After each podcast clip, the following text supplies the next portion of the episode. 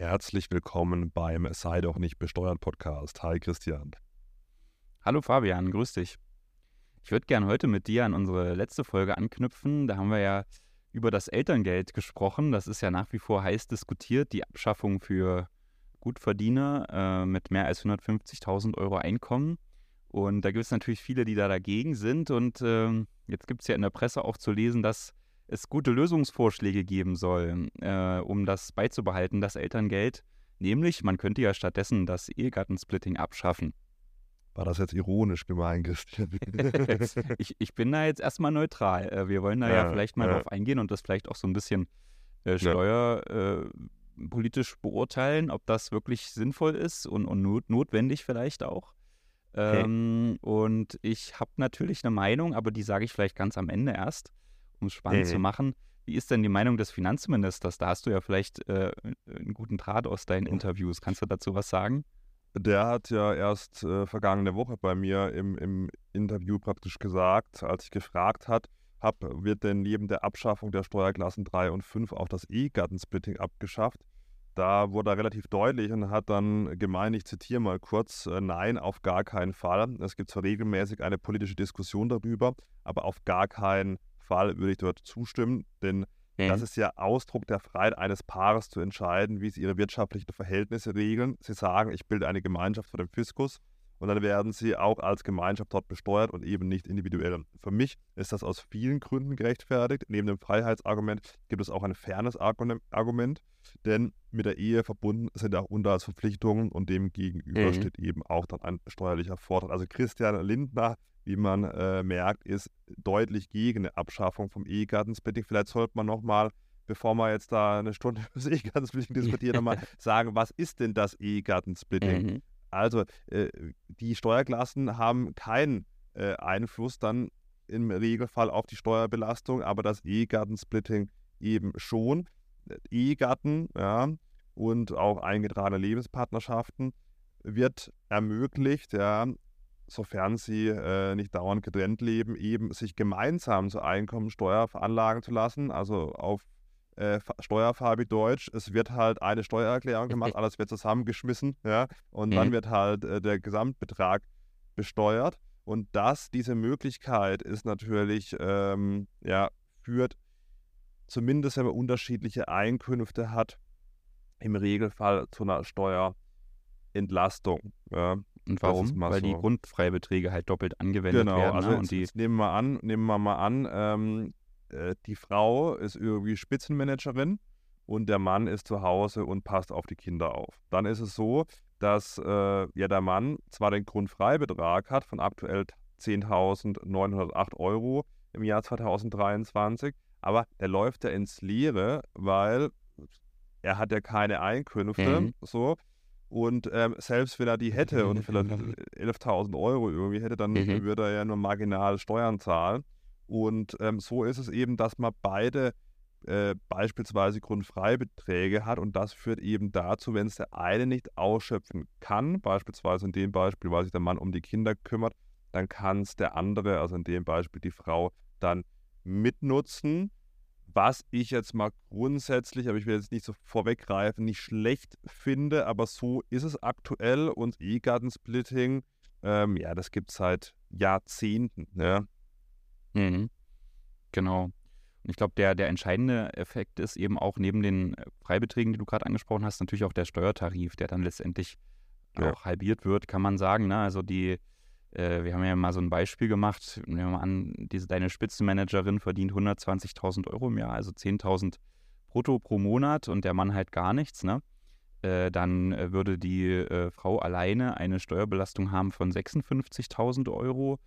Und wenn sie sich aber zusammen veranlagen lassen, dann eben von rund 44.000 Euro. Das heißt, es gibt da eine Steuersparnis von 12.000 Euro pro Jahr oder 1.000 Euro im Monat. Und das ist natürlich schon, schon ordentlich. Ähm, ich habe äh, in so einer Studie. Du hast jetzt 120 gesagt, oder 10 pro Monat, ich glaube, sind eher so 150. Äh, richtig, Beispiel. genau. Dank, danke ja, für die Korrektur. Ja, sind, äh, ne, diese, diese 12.000 Euro Steuerersparnis pro Jahr oder 1.000 pro Monat ergeben sich bei einem Beispiel von 150.000 Euro ja, ja. Einkommen, die einer allein verdient. Ne? Und ich glaube, wenn man das jetzt bis an die Spitze treibt, kann die, äh, also wirklich alle Steuerfreibeträge doppelt genutzt, alle Sonderausgaben Abzugsmöglichkeiten doppelt genutzt, kann man wohl auf einen Steuervorteil von bis zu 18.000 Euro so im, im Best Case pro Jahr kommen, den man ja. dann durch die Ehe haben kann im Vergleich zu, zu Personen, die unverheiratet sind.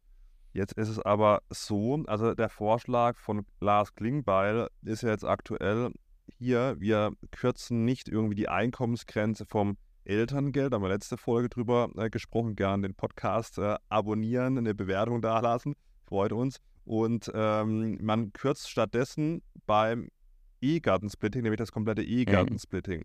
Jetzt ist das aber so, ja, also es gab ja da einige Petitionen online, ähm, dass eben diese Einkommensgrenze beibehalten werden soll. Beim also, dass man dass genau. das weiterhin auch gezahlt wird für Gutverdiener. Ja. Ja, also wenn man jetzt drei, aktuell ist ja die Grenze bei 300.000 Euro als Paar, das soll halbiert mhm. werden. Und da hat man gesagt, okay, man behält die Grenze dann bei, aber dafür schafft man das Ehegattensplitting ab. Das ist aktuell SPD-Vorschlag. Also ich bin grundsätzlich, haben wir letztes Mal darüber diskutiert, dass man das Elterngeld so lässt, ja, gerade in einer Gesellschaft, wo man eben Nachwuchs braucht in Deutschland. Wir brauchen ja dringend Nachwuchs, ja. Mhm. Und jetzt ist aber die Frage, macht es Sinn, eben das E-Gattensplitting dafür abzuschaffen, vielleicht zum Verständnis. Also selbst wenn die Grenze auf 150.000 Euro äh, gekürzt werden würde, das ist jetzt auch nicht so wenig. Das ist das zu versteuernde Einkommen. Das ist dann irgendwie, äh, ja, so ein Bruttoeinkommen, kommt drauf an, von so 170.000, 180.000, je nachdem, so mhm. was, man, was man absetzen kann und so weiter und so fort. Und das sind halt dann jetzt immer 180.000 Euro an brutto, das sind halt pro Partner 90.000 Euro. Das ist jetzt nicht so der Regelfall. Und selbst da wird man es mhm. dann ja noch bekommen, ja, also nur wenn man da drüber ist. Ähm, und wenn man jetzt das E-Gartensplitting abschafft, es ist ja nicht jeder eine Spitzenmanagerin ja, oder ein Spitzenmanager, dann trifft es eben alle, auch diejenigen, mhm. die nicht so viel Geld verdienen. Und das mhm. wundert mich, muss ich ehrlicherweise sagen, dass dieser Vorschlag, man solle doch Menschen ja dann bei 300.000 Euro zu wahrscheinlichem Einkommen, also vielleicht je nachdem 350.000 Euro Bruttolohn, dann äh, in Frieden lassen, an, soll dann lieber eben ähm, bei praktisch ja der Putzkraft und dem äh, Bäcker dann das E-Gartensplitting abschaffen. Hat mich jetzt aus Reihen der SPD, muss ich sagen, ein bisschen gewundert. Ja, es ist, ja, das hat mich schon ja, ein bisschen Die Auswirkungen gewundert. wären schon enorm. Ne? Also wenn man das jetzt mal ganz extrem sagen würde und, und man macht, schafft das komplett ab, das E-Gartensplitting, gibt es wohl Schätzungen, die sagen, dann würde man rund 20 Milliarden Euro mehr Steuereinnahmen pro Jahr erzielen. Und die Einsparungen bei dem Kindergeld lagen so bei 300 Millionen oder 290 Millionen hat man da geschätzt. Also mhm. das ist natürlich um äh, deutlich, deutlich größerer Effekt. Aber sicherlich würde man das Ehegattensplitting auch nicht komplett abschaffen, sondern so ein bisschen abwandeln. Dann können wir auch gleich nochmal zu so ein paar Vorschlägen kommen, die wir da haben. Aber mich hat es auch gewundert. Ich meine, irgendwie ist das ja sowieso gerade amüsant mit dem äh, politischen Zirkus äh, da, äh, diese, diese, äh, dieser Vorschlag, das Elterngeld zu kürzen für die Gutverdiener, der, das kommt ja vom Familienministerium, das ist ja von den Grünen äh, geführt und die müssen, machen diesen Vorschlag ja, weil der Finanzminister von der FDP gesagt hat, die sollen sparen. Und äh, das ist natürlich auch irgendwie amüsant, dass man dann halt sagt, okay, dann äh, spare ich halt bei der größten Wählergruppe der FDP vielleicht. Äh, vielleicht auch ein ganz, ganz guter Move, weiß ich nicht, aber ähm, mal schauen, wie das ausgeht mit dem, mit dem Elterngeld. Und die Petition, von denen du da berichtet hast, äh, bleiben wir noch mal kurz beim Elterngeld. Ähm, wie, wie, was ist da? Kannst du da noch mal kurz was zu sagen? Die, die habe ich nämlich noch nicht, äh, die sind mir noch nicht so richtig äh, bekannt geworden. Äh, Gibt es da irgendwie bekannte Leute, die sich jetzt dafür einsetzen, dass das Elterngeld äh, bleibt, auch für die hohen Einkünfte? Ja, also Verena Pauster, liebe Grüße gehen da raus, ja, hat sich dafür äh, eingesetzt, hat meines Wissens sogar 500.000 Unterschriften gesammelt, also äh, weit mehr als das, äh, das die Leute betrifft eigentlich. Also da haben viele auch abgestimmt, äh, die also äh, nicht irgendwie 300.000, also 150 bis 300.000 Euro zu versteuerndes Einkommen haben. Das ist ja noch wirklich, das ist ja, also ist die obere Spitze der Gesellschaft, ja. Also wenn man auf Social Media unterwegs ist und die ganzen Lamborghinis und Rolex sieht, dann denkt man immer irgendwie, das verdient irgendwie jeder Zweite. Aber äh, also das ist wirklich eine Ausnahme. Ähm, das sind wenige 10.000 äh, Familien, die das betrifft, aber trotzdem wurden sehr viele Unterschriften eingesammelt. Ähm, ja, die Argumente sind natürlich unter anderem, dass es viel zu wenig Kita-Plätze gibt, obwohl es auch einen mhm. rechtlichen Anspruch drauf gibt. Also die Gründe sind schon äh, nachvollziehbar und die hat da viel Zuspruch erhalten, aber natürlich auch einige Stimmen, die gesagt haben, hm, hör mal, ja, so bis 150.000 Euro kann man jetzt trotzdem noch über die Runden kommen. 150.000 Euro ist jetzt auch nicht irgendwie so wenig. Mhm. Ähm, da gab es dann schon äh, Gegenwind. Aber ja, ich, es ist halt auch die politische Kommunikation. Weißt du, letzte Woche, wie sagt noch der Finanzminister bei mir im Livestream, äh, von wegen, äh, das auf gar keinen Fall wird das abgeschafft. Und dann eine Woche später ist der Koalitionspartner, sagt dann, ja, lass uns auch das äh, Ehegattensplitting abschaffen. das ist doch, ja, also ich weiß nicht, ob die auch mal miteinander reden. Ja, vielleicht muss mhm. ich, Christian, müssen wir da mal als Mediator.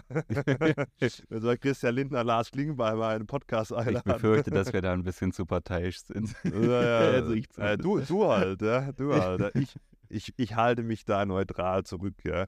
Ja, viele denken ja. ich bin FDP-Mitglied, bin ich gar nicht. Das ist nur einer von uns, Christian.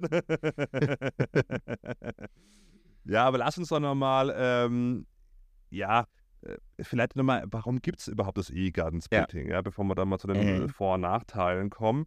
Warum mhm. sagt man, okay, warum schmeißt man das irgendwie äh, zusammen? Eigentlich ein logischer mhm. Grund, aber vielleicht sollte man das nochmal ausführen. Mhm. Also da äh, ist sicherlich das erste wichtige Argument, das man nennen kann, ist einfach, dass man die e-, Eheleute bei der Wahl ihrer Art der, des Zusammenlebens nicht durch den Steuertarif belasten will und eigentlich nur äh, steuerliche Ungerechtigkeiten beseitigen will durch, die, durch den Steuertarif, weil man halt in der Ehe die freie Entscheidung haben soll, ist ja auch grundge äh, grundgesetzlich geschützt durch Artikel, Z, äh, Artikel 6 dass man eben äh, frei entscheiden kann, wer wie viel arbeitet und dass man eben nicht durch einen äh, bestimmten Steuertarif vielleicht dazu angehalten wird, dass beide äh, Parteien arbeiten gehen, ne? sondern dass es ähm, dass, der, dass das Steuerrecht so ausgestaltet wird, dass auch die Konstellation, einer arbeitet viel oder einer arbeitet viel und die andere, der andere Ehepartner halt wenig, kümmert sich um Kinder und Haushalt, ähm, dass diese Konstellation nicht steuerrechtlich unattraktiv gemacht wird. Das ist, glaube ich, einer der wichtigsten Gründe, die man anführen kann, warum es das Ehegattensplitting gibt. Also gar nicht jetzt irgendwie, dass man sagt, man will die Ehe sozusagen besonders fördern, sondern man will natürlich die freie Entscheidung, äh, wie man das äh, aufteilt, äh, die Belastung und die Arbeit, ähm, ja, einfach nicht, nicht, nicht lenken durch die Steuern. Ja, das ist, glaube ich, äh, das wichtigste Argument, das man anführen kann. Hat ja so in der Art dann auch äh, Christian Lindner in deinem Interview gesagt. Mhm. Lass uns vielleicht nochmal eine Berechnung machen, die so ein bisschen realistischer ist. Ja? Ähm, da sieht man so riesige Auswirkungen. Wir haben jetzt einmal natürlich das Extrembeispiel gemacht mhm. mit diesen 150.000 Euro, auch analog zum Elterngeld. Und dann, wenn, wenn man alles rein rechnet, 18.000 Euro pro Jahr. Aber lass uns mal ein Beispiel machen, was vielleicht realistischer ist. Mit dem zu versteuernden mhm. Einkommen ist vom Ehemann, der arbeitet wie Teilzeit, von 25.000 Euro und der Ehefrau die Arbeit Vollzeit von 50.000 Euro. Ja, das ist schon ein sehr guter ähm, Lohn. Man muss immer sagen, zu verstandenes Einkommen ist äh, geringer als der Bruttolohn. Und wenn man dieses Beispiel nimmt, also 25.000, der eine Partner, der andere Partner 50.000 Euro, haben wir eine Steuerersparnis beim E-Gattensplitting von sage und schreibe 603 Euro pro Jahr. Ja, also nicht mhm. pro Monat. Also äh, die Auswirkungen mitunter werden auch überschätzt. Das, ich habe es bei einem Kumpel von mir, ich nenne jetzt da keine Namen, aber ähm, die arbeiten beide und haben äh, groß keine Gehaltsunterschiede. Und der hat mhm. auch gedacht, der spart jetzt halt Zehntausende Euro. Und ich habe gesagt, hey, du sparst da nur äh, wenige hundert Euro. Also oft werden, wird die Ehegatten, das Ehegattensplitting auch überschätzt. Das sehe ich vor allem bei Singles oder zumindest bei Unverheirateten, also super, super unfair. Die sparen halt zigtausend Euro an Steuern. Ja, man kann zigtausend Euro an Steuern sparen, aber so der Regelfall ist eher, dass man vielleicht zig hunderte Euro an Steuern mhm. spart. Mhm. Aber okay, also genau, und es ist, geht dann natürlich darum, diese besonderen Fälle, wir haben das jetzt gerade gemacht, dass eine Person sehr viel verdient, die andere nicht, aber es könnte ja zum Beispiel auch sein, dass in der Ehe sich eine Person dafür entscheidet, sich selbstständig zu machen und da vielleicht Anfangsverluste erzielt. Und auch ja. da ist es ja so, es gibt ja dann auch gesetzliche Unterhaltspflichten, äh, äh, die die Eheleute gegeneinander eingehen, ja. dass natürlich in so einem Fall äh, die, die Ehepartner füreinander einstehen müssen. Und äh, das heißt, einer macht, oder ja, bleiben wir mal bei einem, ja, äh, der macht, ist Unternehmer und ma macht sich selbstständig und macht Verluste und die andere Person verdient eben sehr viel. Und das kann man natürlich dann auch in einen Topf werfen und, und die Verluste können dann mit diesem anderen hohen Einkommen verrechnet werden. Und daraus gibt es natürlich dann auch Steuererstattung, aber das macht natürlich auch Sinn, weil das gemeinsame Haushaltseinkommen ist halt einfach durch diese Verluste ja dann auch gemindert. Und äh, das wäre ja dann auch die richtige Steuerbelastung, wenn man die Verluste mit den Gewinnen verrechnet, weil das ist eben das, was die Partnerschaft zur Verfügung hat. Und ja. ähm, also gerade in diesen, na, du sagst jetzt, in den meisten Fällen bringt es gar nicht so viel, aber da, wo es viel bringt, ist es dann, kann man sicherlich sagen, auch sehr gerechtfertigt und, äh, und, und führt zu einer fairen Besteuerung. Ja. Sollen wir, sollen wir trotzdem mal ähm, auf, die, auf die Nachteile eingehen? Oder auf jeden Fall, ja. Oder willst du, noch ein paar, willst du noch ein paar Vorteile nennen? Nee, also das ist äh, natürlich, na, jetzt äh, graue Haare haben wir noch nicht, aber könnte man jetzt sagen, jetzt sprechen ja die alten weißen Männer ja, über irgendwelche du, Sachen. Du, also ich, ich habe an, der an der Seite habe ich schon graue Haare, ja. Deswegen, deswegen sind meine, sind meine Seiten ja immer, ich, mein Gott. Ja, ja, ich, deswegen sind meine Seiten ja immer äh, relativ gut frisiert, ah, dass man okay. das nicht so sieht. das ist also der Grund, okay. Ja. Ähm, aber natürlich ist das, also gebe ich natürlich auch zu, was wir jetzt so gesagt haben, ne, äh, Alleinverdiener, einer ist Alleinverdiener und eine andere Person kümmert sich um den Haushalt, ist natürlich irgendwie auch so ein äh, Modell aus vergangener Zeit. Ähm, mhm.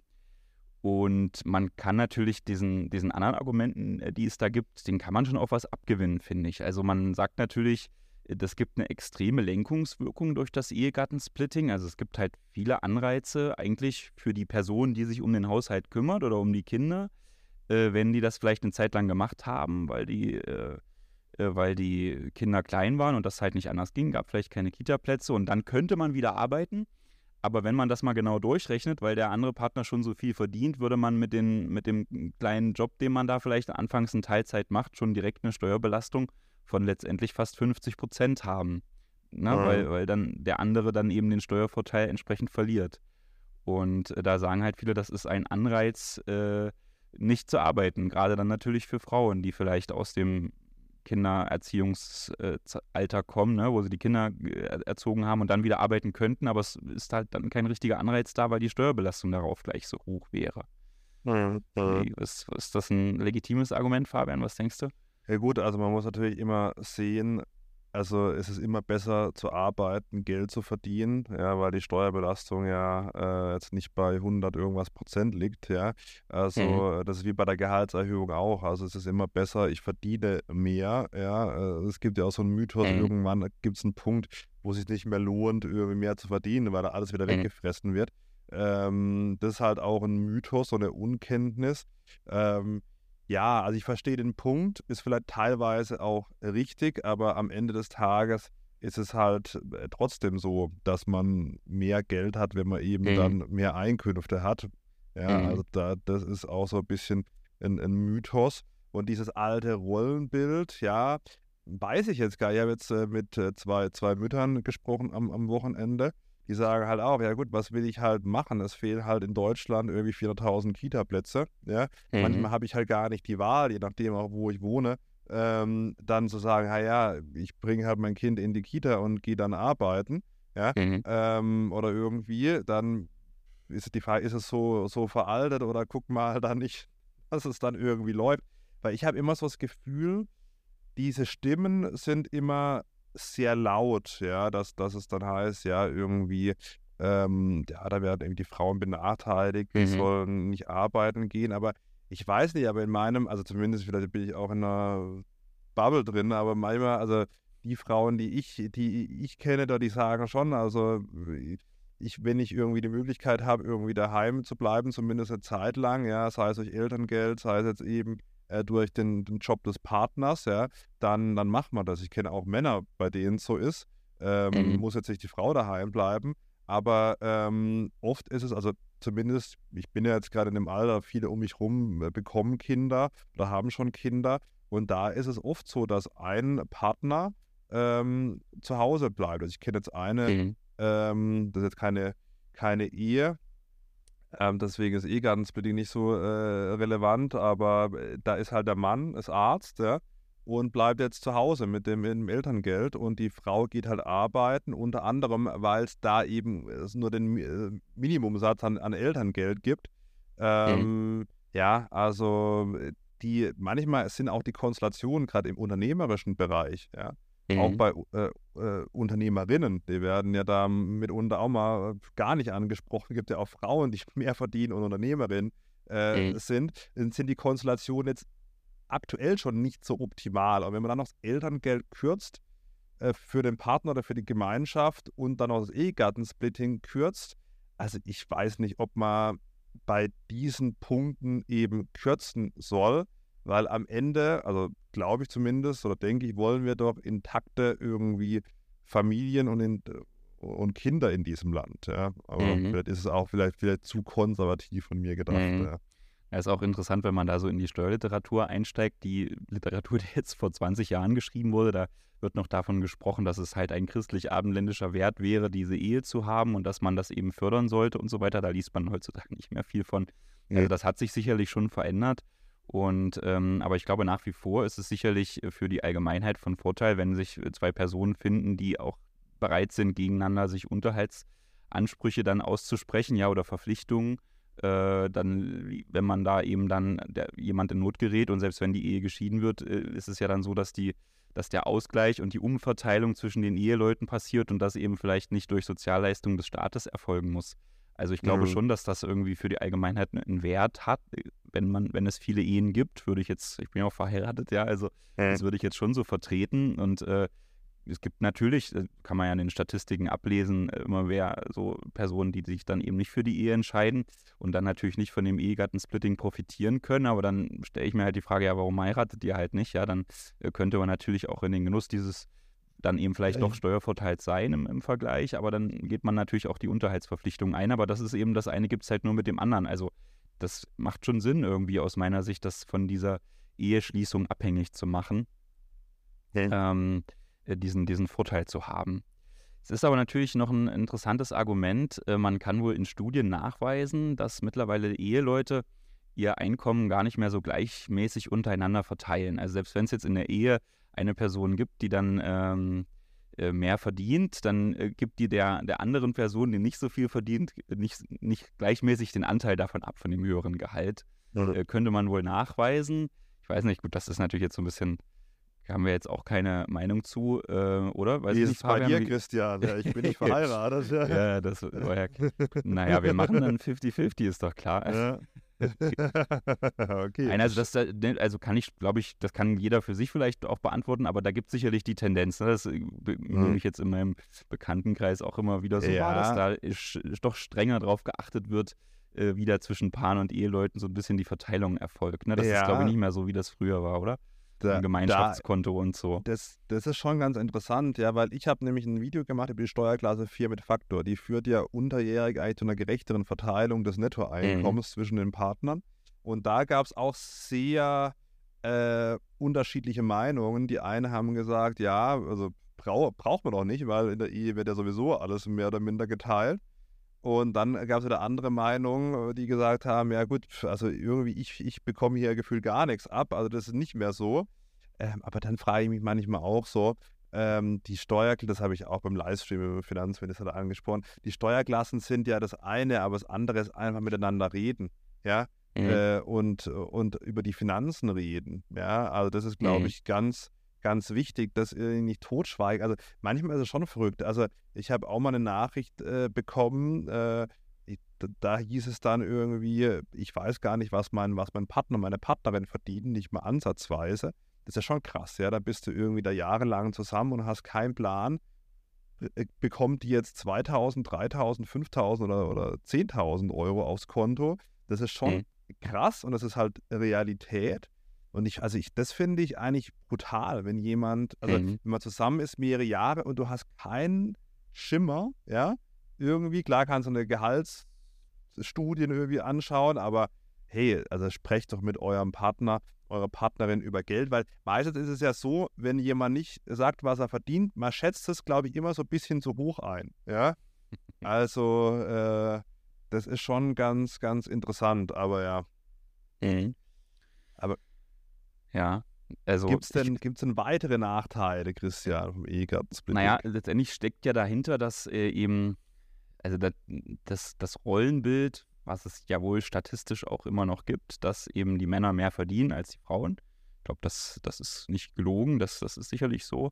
Ähm, das findet man natürlich blöd. Man will für die Geschlechterneutralität eintreten. Kann man sicherlich auch verstehen, dass, es, dass der Gender Pay Gap und so weiter äh, sich schließen soll. Die Frage ist halt, ob da das, das Ehegattensplitting eine Rolle spielt. Aber es gibt halt Argumente, dass man äh, messen kann, dass die Arbeitsangebotselastizität bei Männern äh, relativ äh, unelastisch ist, wenn man jetzt mal so im ökonomischen Deutsch sprechen würde. Also das heißt, egal ob's, äh, ob, ob, ob, man jetzt verheiratet ist oder nicht, Männer wollen immer arbeiten, sage ich mal. Ne? So mal ganz plakativ ausgedrückt.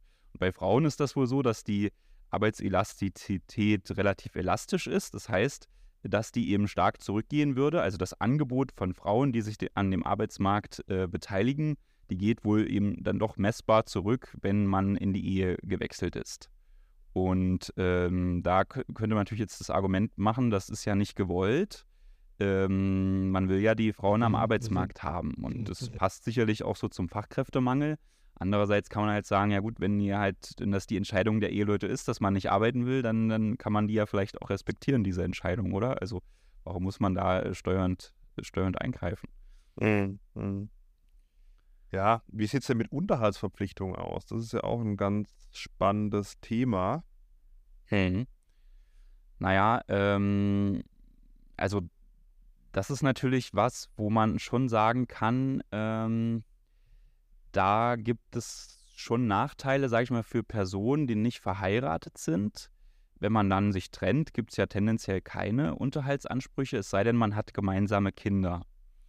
Und äh, wenn es so ist, dass man gemeinsame Kinder hat, dann muss natürlich äh, die Entscheidung getroffen werden, bei wem lebt das Kind und da, wo es nicht lebt, äh, der muss oder die, meistens der Vater dann, ne, der muss dann halt Unterhalt zahlen an die, an die Frau. Und ähm, das ist natürlich schon hart, finde ich, weil das sind natürlich teilweise echt hohe Summen, da irgendwie 3, 4, 5, 6, 7, 800 Euro im Monat, die man da zahlt als, als Unterhalt. Äh, jedenfalls ist es klar geregelt, wie viel Euro das sind und das ist schon teilweise ein ganz beträchtlicher Betrag.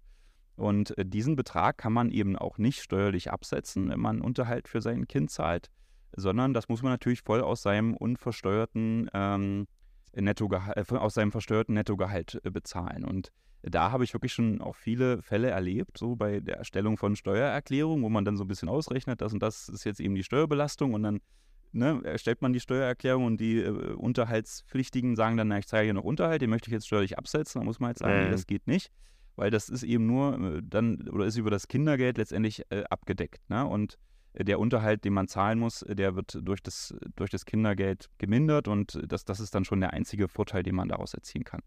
Und da kann man sich natürlich schon die Frage stellen, finde ich zumindest, sag mal, in diesen Anführungsstrichen modernen Lebensverhältnissen, wo man vielleicht nicht verheiratet ist und trotzdem Kinder kriegt, ja, ähm, da gibt es natürlich dann schon ganz schöne Ungerechtigkeiten, wo man natürlich auch irgendwo gemeinsam so eine Art Familie ist, die gemeinsam ein Kind erzielt wo aber einer natürlich dann äh, da Finanzleistung erbringt und der andere äh, dann die Erziehungsleistung oder dass man, oft ist es ja auch so, also das ist ja für, gerade für Väter oft ein, echt eine problematische Situation, dass, dass die Kinder auch bei den Vätern sind und dann da auch Kosten entstehen, aber trotzdem muss man vollen Unterhalt zahlen. Das ist jetzt ein ganz anderes Thema, aber das ist schon auch irgendwie ein großes Problem. Und da könnte man natürlich schon auch sagen, das wäre doch eigentlich schlau, dass Ehegattensplitting irgendwie auch zu erweitern für diese Lebensverhältnisse, Patchwork-Familien, moderne Lebensverhältnisse, ne, wo man irgendwie doch gemeinsam auch ein Kind erzieht oder gemeinsam äh, so eine Art Familie ist. Ähm, ja, da sollte es doch auch eine steuerliche Förderung geben. Und, und das finde ich eigentlich schon auch ein, ein irgendwie ein schlagkräftiges Argument, gerade weil es solche Situationen ja jetzt doch häufiger gibt, als es das vielleicht vor vielen Jahrzehnten gab. Und bei Ehegatten, ja, das ist vielleicht auch nochmal erwähnenswert, wenn man sich dann nicht mehr versteht, ja, also dann geschieden ist oder getrennt lebt, dann kann man das bis zu einem Höchstbetrag von 13.805 Euro als Sonderausgaben absetzen, wenn denn der äh, dann geschieden oder getrennt lebende Ehegatte das versteuert. Ja? Also musst du das als sonstige Einkünfte angeben. Meistens ist es dann so, dass der äh, geschiedene oder getrennt lebende Ehegatte dann äh, geringere Einkünfte hat, vielleicht gar nichts versteuern muss. Ja, je nachdem, ähm, wenn er sonst keine Einkünfte hat. Und dann kann man das auch absetzen, beziehungsweise das kann man mhm. absetzen beim, beim Kindesunterhalt, wie gesagt, äh, hast du erklärt, sieht es dann sehr schwer aus. Ja. Da gibt es sogar, ähm, äh, da könnte man natürlich die Überlegung anstellen, wenn man jetzt das Ehegattensplitting abschafft, ist das vielleicht sogar ein Anreiz zur Scheidung, weil ähm, für, bestimmte Paare, weil du kannst natürlich dann aktuell, ne, wenn du den Ehepartner mit unterhältst oder finanziell unterstützt, ähm, mhm. kannst du da, hast du da einen Steuervorteil aus diesem äh, Ehegattensplitting? Wenn das wegfällt und du mhm. musst den Ehegatten dann trotzdem finanziell unterstützen, hättest du ja keinen steuerlichen Vorteil mehr, solange man mhm. verheiratet ist. Ne? Also wäre das ja eigentlich auch ein Anreiz zur Ehescheidung, um dann die finanzielle Unterstützung des Ehepartners, zu der man sich ja verpflichtet hat, steuerlich geltend machen zu können. Keine Ahnung, das, ist sicherlich weit das, hergeholt. Das aber, ist ein wildes, äh, wildes Beispiel. äh, muss dann ja wirklich auch, da darf er nicht mehr zusammenleben. Ja. ja also, aber interessanter, interessanter äh, Gedankengang. Ja, ich, das wäre mal schon interessant, weil man muss fairerweise sagen, mich erreichen einige Nachrichten, vor allem mal gegen Ende des Jahres, ah, wie viel Steuern spare ich denn jetzt, wenn ich hier meine Freundin heirate? Ja? Ähm, das ist schon ganz, ganz interessant. Also aus meiner Sicht sollte man ja tatsächlich aus Liebe heiraten, das aus dem mhm. Steuerfahr wie seinem Mund, aber ähm, das schreibe ich dann immer zurück. Hey, also das sollte aus meiner Sicht, das Ehegattensplitting sollte nicht der einzige Grund sein, mhm. warum man heiratet. Also natürlich schön, das mitzunehmen. Äh, solange es das so gibt, ja, aber ja. Ähm, ja, das sollte jetzt nicht der Grund sein zum Heiraten. Ne? Hatte ich auch schon einen Tag vor der Heirat, wurde ich angerufen. Um Gottes Willen, ja. ich heirate morgen. Lohnt sich das überhaupt? Ja, ja, das ist schon krass. Was, ja. ja, wenn ja. du da Nein sagst, ja. ja. Steuerlich gibt es keinen Vorteil. Müssen, müssen schon andere Gründe vorliegen. Ja. Oh, Meier, machen sie das nicht. Ist Spaß beiseite, ja. Aber es ist schon cool, dass man als Steuerberater dann manchmal auch in solche wichtigen Entscheidungen einbezogen wird. Ja, Aber äh, Steuern zählen halt, ja, in, in allen Bereichen. Ja, das ist manchmal, aber ich sage immer nicht nur über Steuern, Steuern. Ähm, ja. ja, wie sieht es denn, ja, Christian? Vielleicht eine kurze Zusammenfassung. Also, wenn ich ja. das jetzt aus meiner Sicht mal äh, zusammenfassen darf, kann man, glaube ich, schon sagen, dass es das ein oder andere gute Argument gäbe, das Ehegattensplitting vielleicht anzupassen in Richtung einer Art Familienförderung. Das Beste wäre natürlich, wenn es beides parallel gäbe. Ja, wenn man sagt, es das Ehegattensplitting bleibt bestehen und es gibt zusätzlich noch eine gute Familienförderung äh, steuerlicher Art, die eben solche Patchwork-Familien zum Beispiel unterstützt. Aber jetzt wissen wir ja, wie das mit dem Staatshaushalt aussieht. Äh, mhm. Wahrscheinlich muss man sich am Ende irgendwie für das eine entscheiden und da könnte ich mir schon vorstellen, dass man mal über Reformen früher oder später nachdenken kann. Mm, und interessant finde ich auch, äh, ich, das hat, ist jetzt hier leider ein relativ alter, äh, alter Artikel, den ich da gefunden habe, wie es eigentlich in den anderen EU-Ländern aussieht zum Thema Ehegattensplitting, ob wir da so, äh, so eine Art Geisterfahrer sind und, und alle anderen Länder haben das eigentlich nicht. Und ähm, da habe ich zugefunden, das ist aber wie, wie gesagt jetzt ein paar Jahre her, kann sein, dass sich das auch schon verändert hat, aber innerhalb der EU-Staaten äh, haben wohl nur Polen, Frankreich und Portugal noch so ein volles Ehegattensplitting, so wie wir das kennen. Und ähm, in anderen Ländern gibt es das eben gar nicht oder völlig anders dann, ja. Äh, also kann man vielleicht schon sagen, es gibt auch andere Modelle, äh, die dann auch gut funktionieren. Insofern, ja, also äh, ist es sicherlich, also jetzt, um mal das aus meiner Sicht weiter zusammenzufassen, ist es momentan gut, sich da weiter zu sperren, weil das wäre, glaube ich, ja letztendlich auch so eine Art Steuererhöhung durch die Hintertür. Ja, und ja, ja. Da, ne, das ist, äh, das ist und, ah, und was für eine, ja? Also, ja, genau. Das, das stimmt, ist, du, hast, ja. du hast aber vorhin die Zahl nochmal genannt, ähm, was die Abschaffung des E-Gun-Splittings, ich glaube, 20 Milliarden hast du gesagt, oder? Wenn, also wenn man es wirklich komplett abschafft. Ne? Man würde es ja wahrscheinlich mhm. so ein bisschen anpassen, aber jetzt gehen wir mal davon aus, würde komplett abgeschafft, das wären dann 20 Milliarden, ja. Ja, das ist schon krass. Zweimal die Erbschaftssteuer. Ja? Mhm. Das Oder schon, zweimal Intel-Förderung, haben wir letzte Woche ja, schon gesagt. Ja, ja, zweimal ja. Intel-Subvention. Ja, was sind Aber die egal. paar Millionen pro Arbeitsplatz?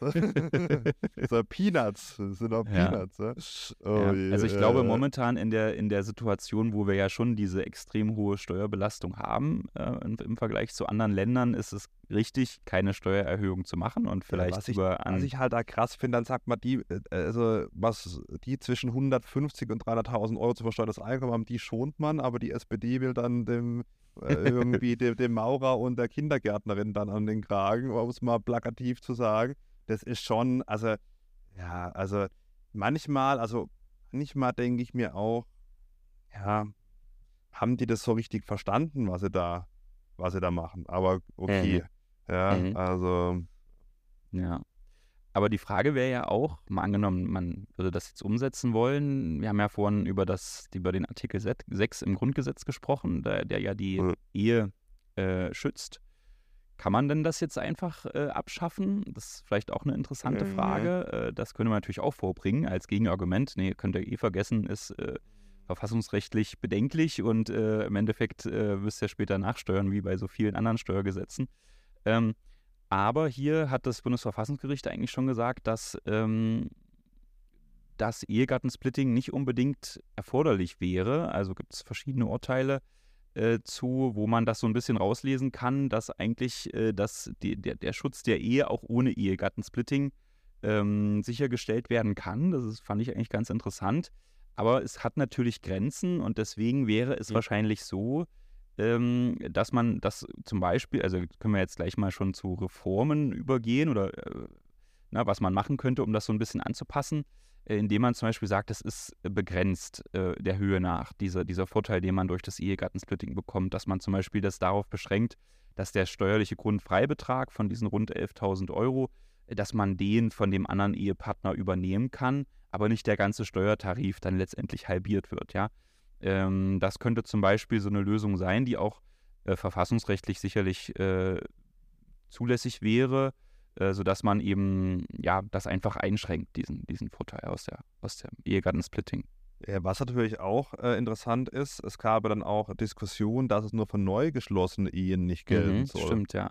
Also das ist schon Wahnsinn, ja. Jetzt stell dir mal vor, das würde jetzt, also Klammer auf, ich glaube nicht, dass das überhaupt durchgeht, Klammer Ja. zu, ja. Aber ähm, jetzt sehen wir an, das würde durchgehen zum 01.01.2024. Ja, und dann stell mal vor, wie viele Ja, Leute noch heiraten würden. Ja, das wäre also schon da, krass, könnt- ja, da, das du könntest mal steuer-hochzeit.de oder so ins Leben rufen, Christian. Ganz neue Geschäftsmodelle. Ja. So 250 Euro die Stunde. Soll ich noch heiraten, Beratung?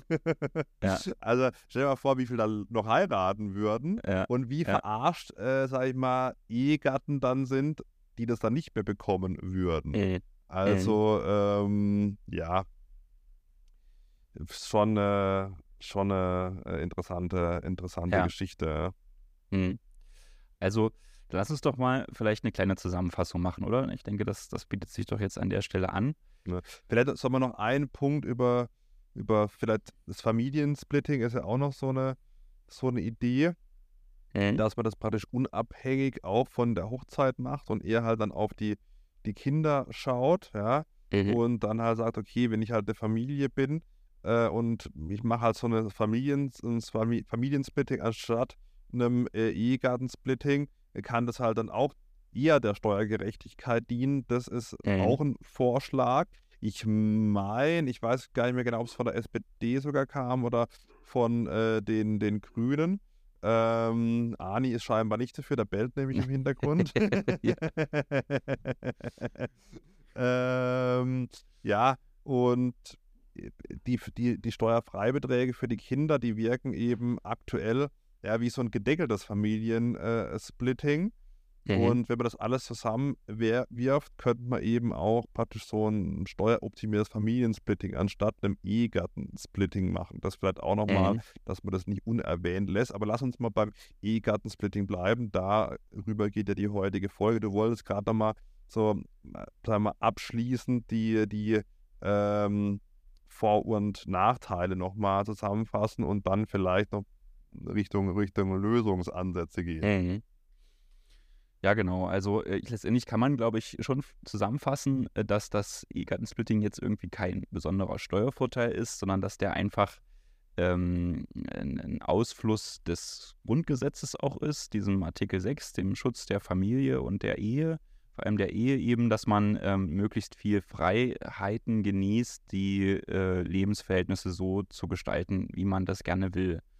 Und wenn jetzt natürlich einige mit diesem Ergebnis nicht zufrieden sind, äh, kann man sich darüber streiten, ob man das abzuschaffen hat, aber vom Prinzip ist ja immer mehr Freiheit äh, eine gute Sache, finde ich, ja. Mhm. Ähm, solange sie nicht bei anderen dann zu Einschränkungen führt, könnte man jetzt sagen, alle wären irgendwie besser gestellt, wenn mehr Frauen arbeiten würden, okay.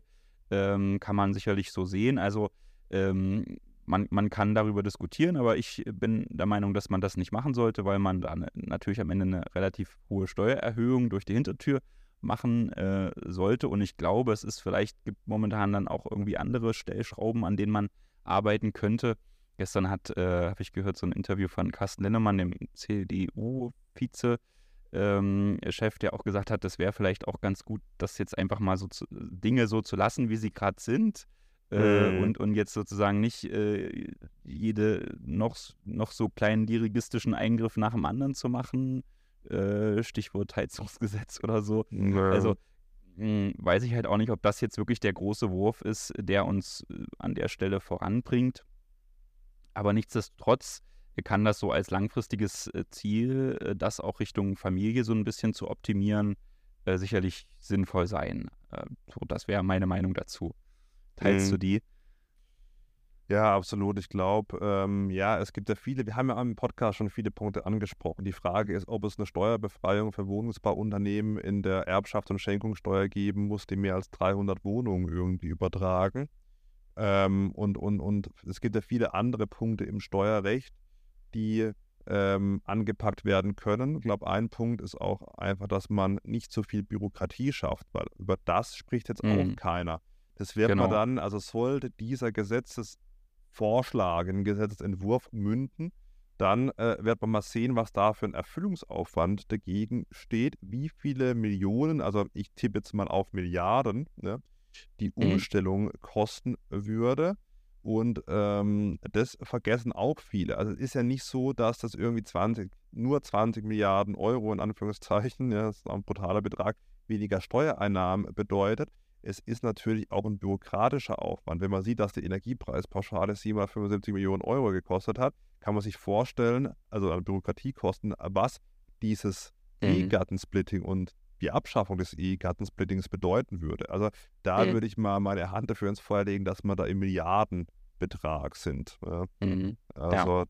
das, das muss man auch bedenken. Und dann ist ja die Frage, nimmt man die Milliarden und steckt sie nicht äh, irgendwo sinnvoller rein? Also nicht gerade bei Intel, aber, aber, aber äh, irgendwo, wo es eben ja mehr Ertrag gibt. Also das fehlt mir so, schon so ein bisschen, dass man eher so ein Land wie so ein bisschen Unternehmen denkt. Ja? Also klar ist es wichtig, soziale Absicherung und so weiter ist natürlich vollkommen logisch, aber man soll schon schauen, wo sind die Herausforderungen, Stichwort KI, Stichwort Fachkräftemangel, äh, Stichwort Zuwanderung und da Rahmenbedingungen schaffen. Ähm, und da sind sicherlich so 20 Milliarden Euro, ähm, ja, plus nochmal, also pro Jahr wohlgemerkt. Das ist ja nicht jetzt äh, ein, also ein Einmaleffekt, sondern gibt es äh, keine Mehreinnahmen mehr pro Jahr. Wo könnte man die vielleicht sinnvoller einsetzen? Ja? Und äh, sollten nicht irgendwie, was weiß ich, der Maurermeisterin und äh, dem, dem Fliesenleger da den Steuervorteil in der Ehe nehmen. Also mhm. ich bin, also kann ich da, da offen sagen, ich bin dagegen eine Abschaffung. Allein schon von dem bürokratischen Aufwand und aus den äh, jetzt in der ja, knappen Dreiviertelstunde genannten äh, Punkte. Mhm. Ja, sehr gut, da sind wir uns mal, mal einig. Ja, ja, ja das äh, wird es auch mal geben, Christian. genau. Sehr schön. Ja, wunderbar. Fabian, ich denke, dann haben wir das Thema mal besprochen. Also vielen Dank für eure Hinweise, ja. falls ihr uns welche senden wollt. Wir haben ja jetzt doch eine Meinung vertreten, die äh, vielleicht viele kontrovers sehen. Äh, schreibt Ja. uns da gern, wenn ihr das anders wir seht oder vielleicht noch Wir sollten Argumente. auf jeden Fall mal eine Frau, eine Frau als, als, als Gast in den Podcast holen, dass wir nicht immer so ein Männergeschwurbel haben. Aber wir haben ja die Vor- und Nachteile dargestellt. Ähm, denke ich, es gibt auf beiden Seiten äh, ja, es- Punkte.